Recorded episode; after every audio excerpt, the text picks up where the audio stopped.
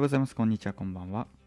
ラルジュでございます。ご視聴ありがとうございます。今回はお金に必要な5つの力、これについてお話ししていきます。タイトルに教えて学長とある通り、今回こちらの書籍及び発信を参考にしました。こちらです。本当の自由を手に入れるお金の大学、ムキムキのライオンが愛くるしい両学長ですね。概要欄に書籍及び YouTube のチャンネルのリンクを貼っておきます。ぜひチェックしてみてください。とても参考になりますので。それでは早速結論に行きましょう。お金に必要な力とはこの5つになります。貯める力、稼ぐ力、増やす力、守る力、使う力。この5つになります。で、これを見たときに、あれ？なんだこの順番？増やすのが先じゃないの？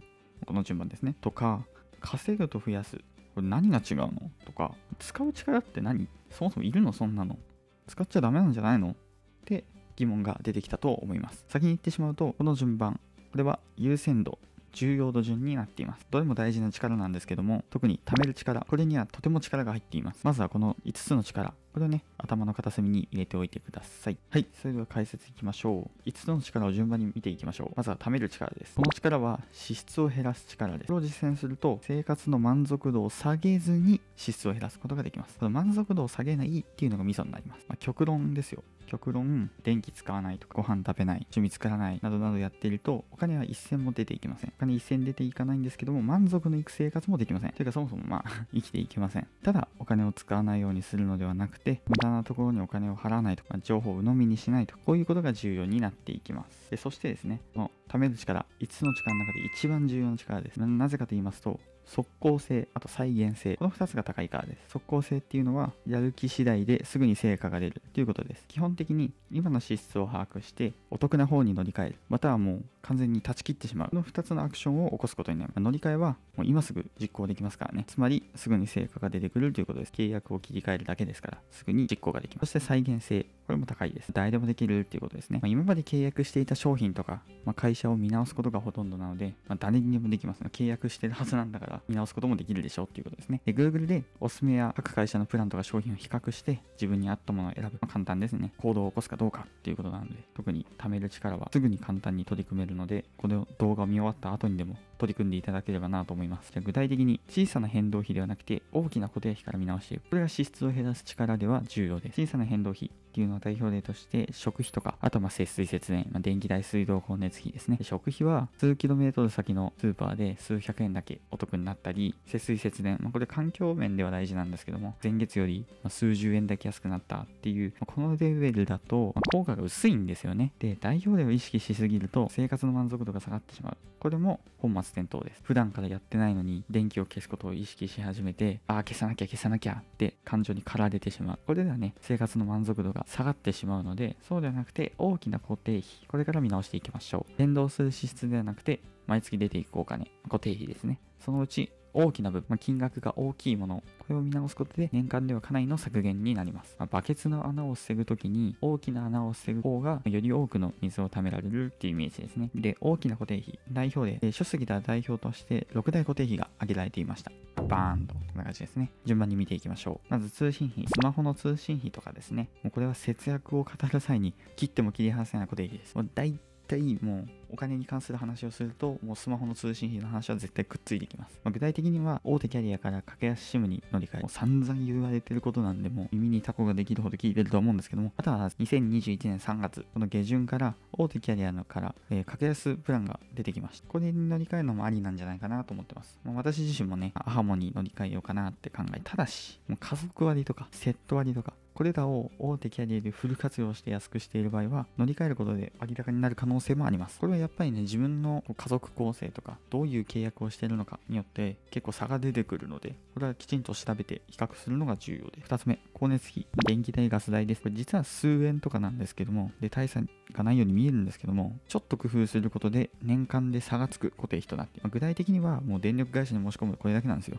本当にこれだけ。で、乗り換え先の会社に電気切り替えたいんですけどっていう手続きをすると、解約手続きもその会社がやってくれるんですよ。私も楽天電気に乗り換えたんですけども、勝手にやっときますみたいな感じですごい楽でした。で、特に電気とかが基本料金があるかないか、これが見極めるポイントです。使用量の金額の差って、まあ数円とか、まあよくて10円ぐらいの差が出るんですけども、まあ、それ大したことないんですよね。まあ、どこも大体同じぐらい。ただ、基本料金があるかないかで月1000円ぐらい変わってきます。つまり、まあ年間で1万2000円ぐらい変わってしまうということですね。3つ目、保険。生命保険とか損害保険なんですね。これは厄介な大物固定費です。まあ、具体的には発生確率が低くて起きた時の損が大きい場合に備えるっていうのが保険の原則になります。こんな感じですね。表で見てみると確率が低くて損失が低いもの。というか、そもそも損失が低いものに関しては、自分の貯金で賄ってしまうっていうものです。で、確率が起こる確率が低くて、起きた時の損失がでかいもの。これは保険で何とかしましょうっていうものです。で、確率が高い。起こる確率も高くて、損失も大きいもの。そもそもそんなものには近寄るなって話ですね。紛争地域に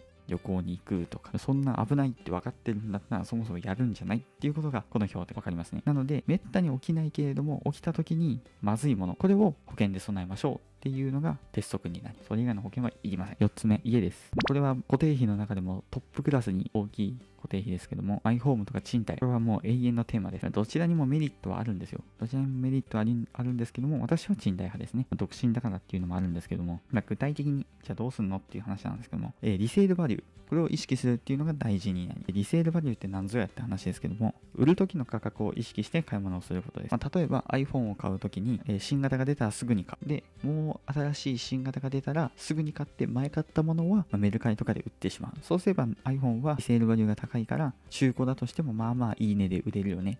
だから安く買えるよねっていうようなものを意識する。これがリセールバリューってやつですね。ただしですよ、物件に関しては素人が リセールバリュー高い物件を見極めるのなんて不可能に近いです。特にマイホームは見えない費用の影響も大きいんですよね。よくマイホーム派の人が言うのは、その家賃であの家が建てたんだよって言うんですけども、マイホームにはローンだけじゃなくて、まあ、修繕費とか保険とか、火災保険とかですね。あとは固定資産税かかるんで税金とか、こういったもう見えない部分の費用、特に修繕費とかもそうですよね。の影響が大きいです。なので、まあ、だったらもうリセールバリュー高いものじゃなくてもう贅沢だと割り切ってマイホームを購入してしまう。あとはもういっそのこともじゃじゃあ賃貸でいいよっていうことにしてしまうっていう手段もあります。で特にこういう大きな買い物は数字と感情を切り分けて考えることが大事になります。よくね言われるのがマイホーム持ってから一人前だって言われますけどいや別に一人前になるために家買ってるんじゃないんでっていうよね住むために家買ってるんでっていうねこの感情と数字リセールバリューが高いと意識するのかそれとも贅沢だと割り切って買っちゃうのかっていうこういう感情とね数字を切り分けるっていうのが大事になる5つ目。車です。めちゃくちゃ金かかることいいです。自分で話しておいて耳が痛いんですよね、これ。私自身も車持ってます。まあ、乗りたい車に乗れてるんで、特段後悔はしてないんですけども、維持費がバカにならないです、本当に。まあ、税金、保険、駐車場代、ガソリン代、しかり、まあ、何かあった時の修繕費、あとローン代なんかが上げられますね。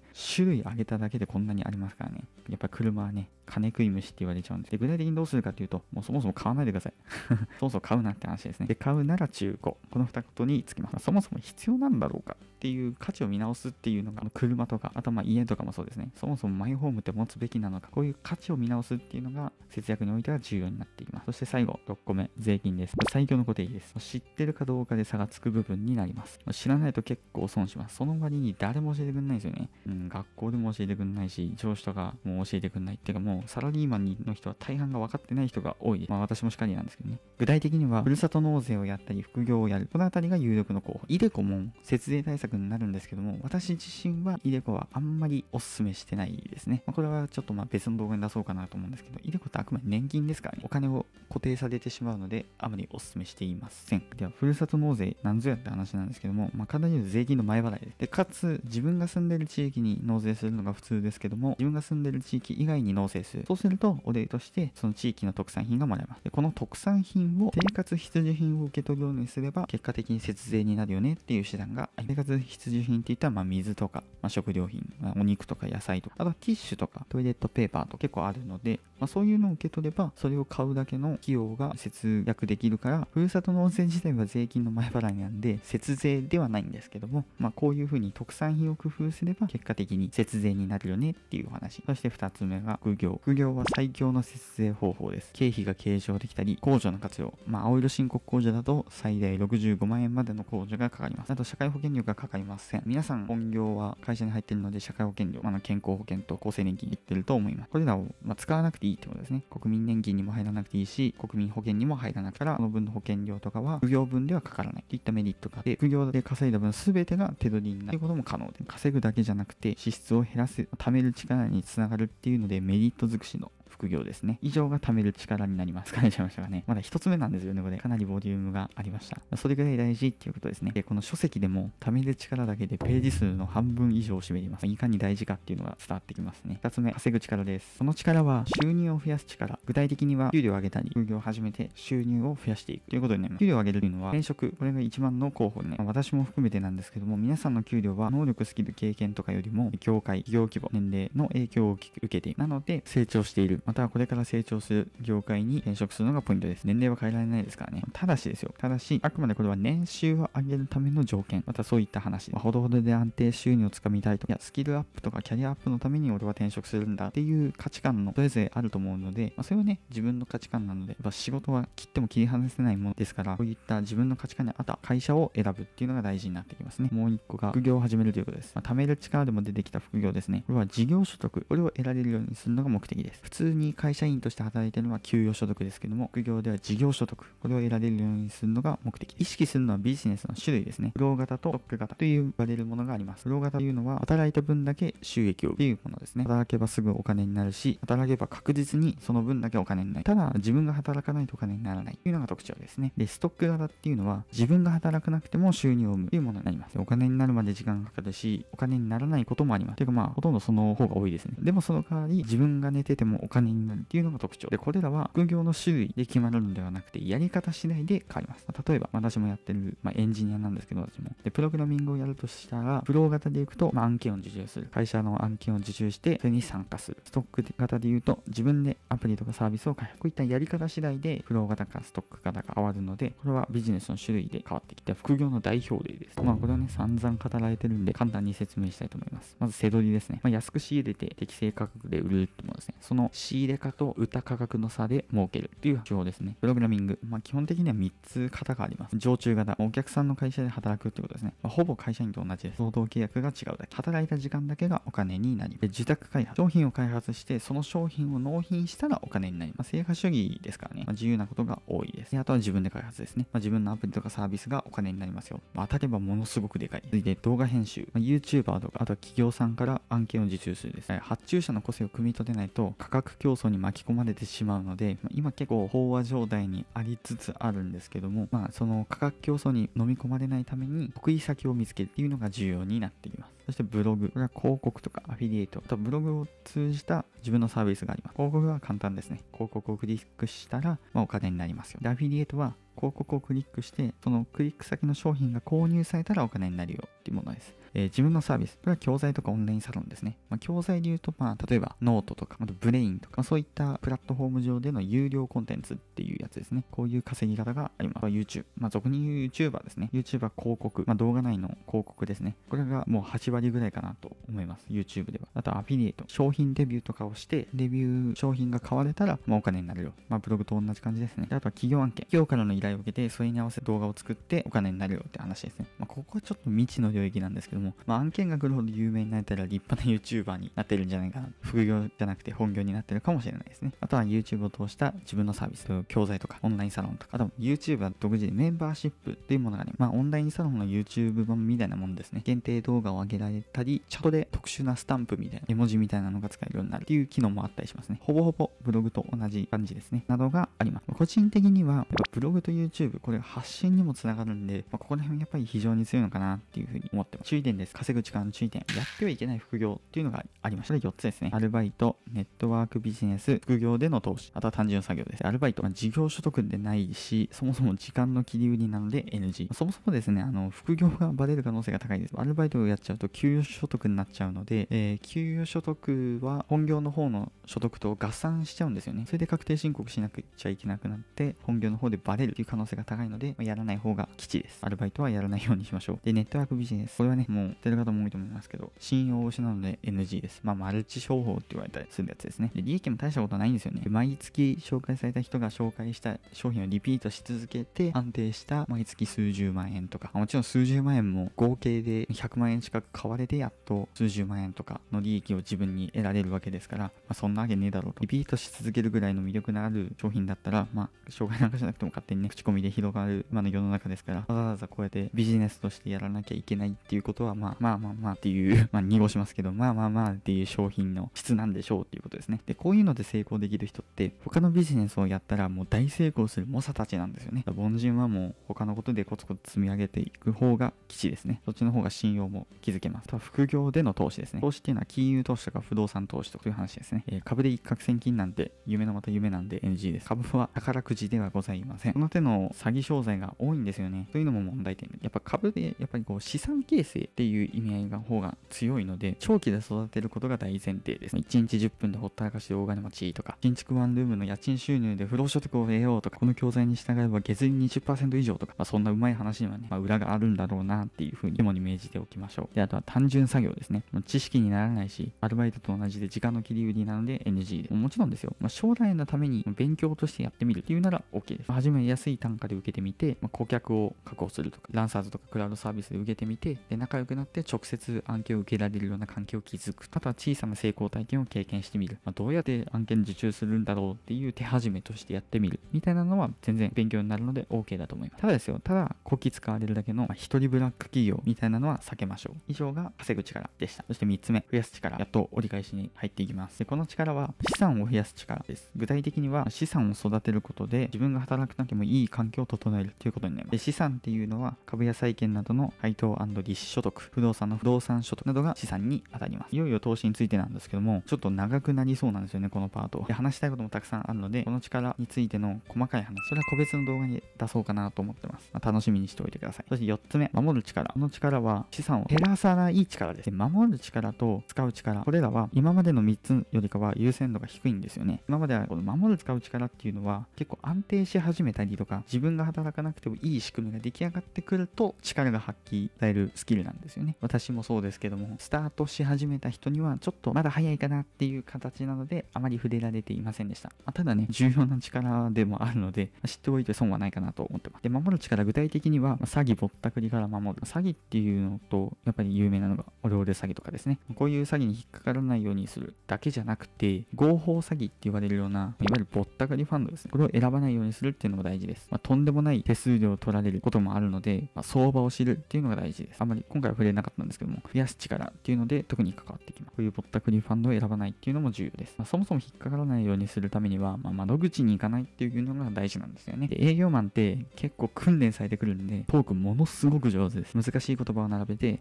それ難しいんだったら、全部こっちに任せてもらえば、なんとかしますよ。その代わり手数料払ってくださいね。って言われてしまうことが多いです。そんなことにならないために、まあ、まずね、窓口に行かないで、自分で調べてみる。自分で調べてみて、自分で調べた知識と、自分が何が欲しいのかっていう価値観で商品を見極める。これがポイントになっていきます。これでね、ぼったくりとか詐欺から守る。そして満足のいく買い物ができるっていうことですね。あとは被災や盗難から守ったり、浪費から守ったり、インフレから守ったりするっていうのが守る力の具体例で、お金持ちほど堅実な人が多いっていうのは有名な話です。お金を使わないように、無駄を少なくするようにって意識してるからこそお金が貯まっていくっていう流れですね。以上が守る力。そして最後、使う力です。この力は人生を豊かにすることにお金を使う力。このレベルになってくるとね、完全に経済的に自立して自由を手に入れている話なので、ちょっとね、馴染みのない段階の話なんですけども、まあ、自由であることが幸せであるとは限らないんですよね。経済的に自由を達成していたとしても、自由だから幸せ、自由イコール幸せとは限らない。自由であることは何をしていても自由なんですよ。ただ、その代わり全て自己責任という形になってしまいます。定年後にお得になるサラリーマンとかは、この手に入れた自由、時間ができるんですけども、このまま俺は仕事をしなくて、何もしなくてもいいっていう不安とか虚無感に悩んでしまうことが多い。そしてそのまま孤独死してしまうということが多いんですよね。でここで出てくるのが使う力になってきます。書籍ではいいお金の使い方として4つ紹介されていきました。順番に見ていくと、1つ目が寄付、プレゼントをする。幸せの原点は人とか社会とのつながりと言えます。様々な団体への寄付、動物愛護団体とか個人とかですね。まあ、いろいろあると思うんですけども、そういったところに寄付したり、感謝を伝えるためにプレゼントを買ってみる。こういうふうにお金を使うというのも一つですね。あとは豊かな浪費というのもあります。自分が好きなものにお金を使うよっていうことですね。旅旅行行ったり、美味しい食事、高級な食事をとってみたりと、音楽ライブに行ったり、映画を見たり、そんな感じですね。見栄を張ってね、まあ、誰かと競争するためにとか、誰かが言ってたからっていうようなお金を使い方は、まあ悲しいから、自分の好きなものにお金を使いましょうっていう話ですね。3つ目が自己投資です。その稼ぐ力にも関わってくるこの使い方なんですけども、やっぱ学びを得るということは、社会とのつながりを持てるということなので、これも一つの幸せの形になります。あとは今までできなかったことを身につけるのもいいかもしれないですね。例えば音楽やってみる、楽器とかですね、やってみるとか、あとはダイビングとか、マリンスポーツとかをやってみると、あとは起業してみると、あとは英語を勉強して海外を旅行してみると、まあ、そういったスキルを身につけるというのも一つですね。最後が時間を買うっていうことですね。実はお金でね、買える時間も存在するんですよ。これがね、ロボット掃除機を買って掃除の時間を減らしたりと、乾燥機付き洗濯機を買って洗濯の時間を短くしてみたりと、その家事代行サービスを頼んで家事全般をやってもらったりと、こういうのはね、お金で解決できちゃいます。あとはね、例えばまあ移動手段でタクシーを使うようにして、できるだけこう無駄な時間を減らす。そういったものも時間を買うっていうのの一つですね。お金はあくまでツールや手段で上手に使ってなんぼっていうことですね。以上が5つの力になりました。それではまとめに入りたいと思います。皆さんお疲れ様でした。長くなりましたけど、まとめに入りたいと思います。お金に必要な5つの力とは何ですか？貯める力、稼ぐ力、増やす力、守る力、使う力。この5つでした。貯める力とは支出を減らす力です。固定費を見直して貯めやすい環境に整えましょう。そしてその際、生活満足度を下げないように意識しましょう。というのが貯める力です。で稼ぐ力が収入を増やす力です。転職で給料を上げたり、副業で収入を増やしましょう。副業は時間の切り売りにならないように気をつけましょうという話ですした。で増やす力。これは資産を増やす力です。自分が働かなくてもいいお金のなる木というものを育てましょうという話ですね。で、守る力。これは資産を減らさない力です。お金がいっぱいあるからといって浪費せずに編集してお金を守りましょうという話です。使う力。これは人生を豊かにすることにお金を使う力です。人や社会とつながったり、好きなものにお金を使って幸せになりましょうという話でしたね。で、この5つの力はバランスが大事なんですよね。一点突破型。何かに集中するっていうのは非常に難易度が高いです。貯める力一点突破だと、ま月数万円で1000人みたいな生活をしていたり、あとは稼ぐ力一点突破だと、もう年収が億以上当たり前のエリート社長などなどですね。もうここら辺になってくるとハードルがかなり高くなってきます。なので、全ての力を70点ぐらい取れるようにするのがポイントです。全科目でね、平均点を超えていると、結果的に見ると、もうかなりの優等生になりますね。上位数パーセントに入れるので、全ての力をバランスよく取っていくというのが大事になっていきます。以上です。動画が参考になれば幸いです。このチャンネルでは、ファイヤーを目指すための情報、知識とか、ビジネスお金に関する情報、知識とか、生活改善情報などなどを発信しています。チャンネル登録、高評価、コメント、SNS での共有などなどよろしくお願いいたします。その他にもですね、SNS、Twitter、Instagram やってます。YouTube、このチャンネルと、あと趣味チャンネルやってます。ノート、ポッドキャストがありますので、ぜひ遊びに来てください。最後までご視聴ありがとうございました。また次回でお会いしましょう。またねー。